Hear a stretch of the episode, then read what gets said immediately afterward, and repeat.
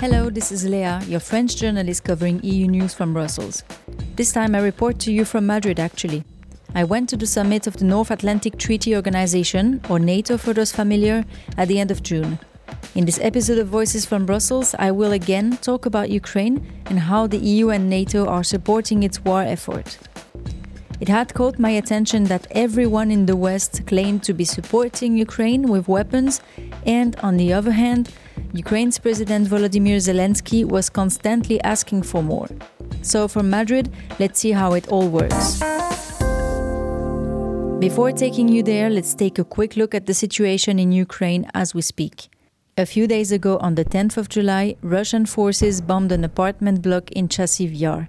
The attack killed at least 34 people. The war has now been raging for over four months, Kiev managed to protect parts of its country, but Russia now controls around 20% of Ukraine's territory and is fighting hard to take over more towns. What the Ukrainians desperately need is equipment and weapons to resist and fight back. President Volodymyr Zelensky addressed the same message to Western allies during the NATO summit in Madrid late June. More than 30 leaders or ministers from around the world gathered in the outskirts of the Spanish capital, right next to the airport, for a three day summit. Dozens of police officers were mobilized for the event, and there were numerous security checks and procedures in place to enter the summit site.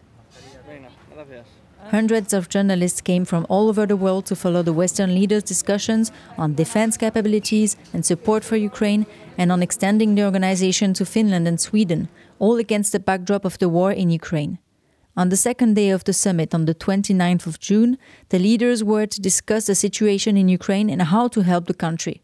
President Zelensky addressed them in the afternoon from a distance, still wearing his now traditional military t shirt. For him, this war is not only a war against Ukraine, but a war for what the future world order will look like. Hence, the absolute necessity to provide Ukraine with arms, finances, and to sanction Russia, he says and Western leaders had a ready answer to that. After long hours in the press center waiting for decisions to be announced, NATO Secretary General Jens Stoltenberg came to give the first press conference where he announced the new support package for Ukraine.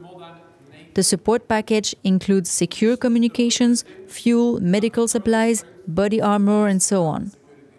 According to Jens Stoltenberg, the aim is to help Ukraine transition from Soviet era equipment to modern NATO equipment. But how does this work in practice? At the summit, the participants pledged to provide additional equipment, but it is now up to each individual country to concretize this support. France has, for instance, said it would send additional war material to Kiev. But this aid doesn't seem sufficient to meet Ukraine's needs. Zelensky was explicit when he addressed Western leaders gathered in Madrid. Ukraine needs modern missile and air defense. He clearly mentioned the fact that his interlocutors had this kind of systems at their disposal. This message was echoed by two prominent Ukrainian figures who traveled to Madrid too. While leaders were discussing behind closed doors, the so called Klitschko brothers appeared before journalists. Vitaly Klitschko is a former heavyweight boxing champion who is now the mayor of Kiev. His brother Volodymyr also is a boxing champion, and they both regularly appear in media to raise awareness about the war. They warned that time is running out and Ukraine is waiting too long for weapons to arrive. If Ukraine is going to fail, you're going to be next. Moldova is going to be next. Food crisis, it's just the beginning. Economical crisis. If it's not going to be stopped now, all of us going to be affected. The free world, so-called free world, is going to be affected and NATO and the, the world society needs to learn how to act fast. It's been too long. In the EU, too, some are beginning to think that more could be done in terms of material support. And this is the case of Gustav Gressel, a senior policy fellow at the European Council on Foreign Relations. During a Skype interview, he told me that current support is keeping Ukraine in the war, but it is insufficient to enable the country to launch major counteroffensives and some allies could actually do more. Uh, for example, the German government sits on on 60 M113 uh, armored personnel carriers. These were former artillery observation vehicles used by the Bundeswehr. They're phased out. There's no use of these vehicles in the Bundeswehr as such. Um, nobody comes to the idea to supply them to Ukraine, although the Dutch supply a similar vehicle. Uh, the Americans supply the same vehicle to to the Ukrainians. And it would sort of you know you have training in place you have the supply chain in place for this kind of vehicle but nobody comes to the idea to send it. So i i i sometimes really scratch my head and what, what is going on here? What's the perspective? What do do we really mean ukraine needs to win the war? I have my doubts about at least sort of western europeans really meaning that but Western leaders don't agree. In Madrid, they all recall the support that has been provided so far. German Chancellor Olaf Scholz has already argued that there was no point in sending complicated modern weapons without prior training Ukrainian soldiers. Others explain that deliveries cannot be made as quickly as necessary because of Ukraine's capacity to absorb the equipment. As for air defense, which Zelensky is pressing for, most Western countries currently do not have the capacity to ensure rapid supply because the rate of production of some equipment or even vehicles does not allow for rapid deliveries, as Gustav Gressel explains. But he also points out that there is a geopolitical reason not to send too many heavy weapons the fear of escalation with Russia.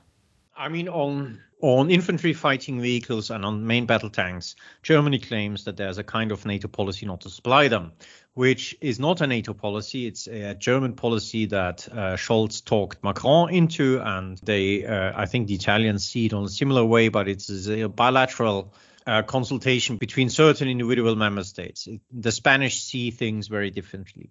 This is done for the fear of that Russia might escalate and escalate to nuclear weapons. This fear is completely idiotic and unfounded, and it's bare any substance. But Putin seems to have made the threat in one of the phone calls with either Scholz or Scholz and Macron, so they believe him. So the Russians, by the virtue of sort of making nuclear threats, can dictate what is delivered and what not, which in itself is a dangerous sign.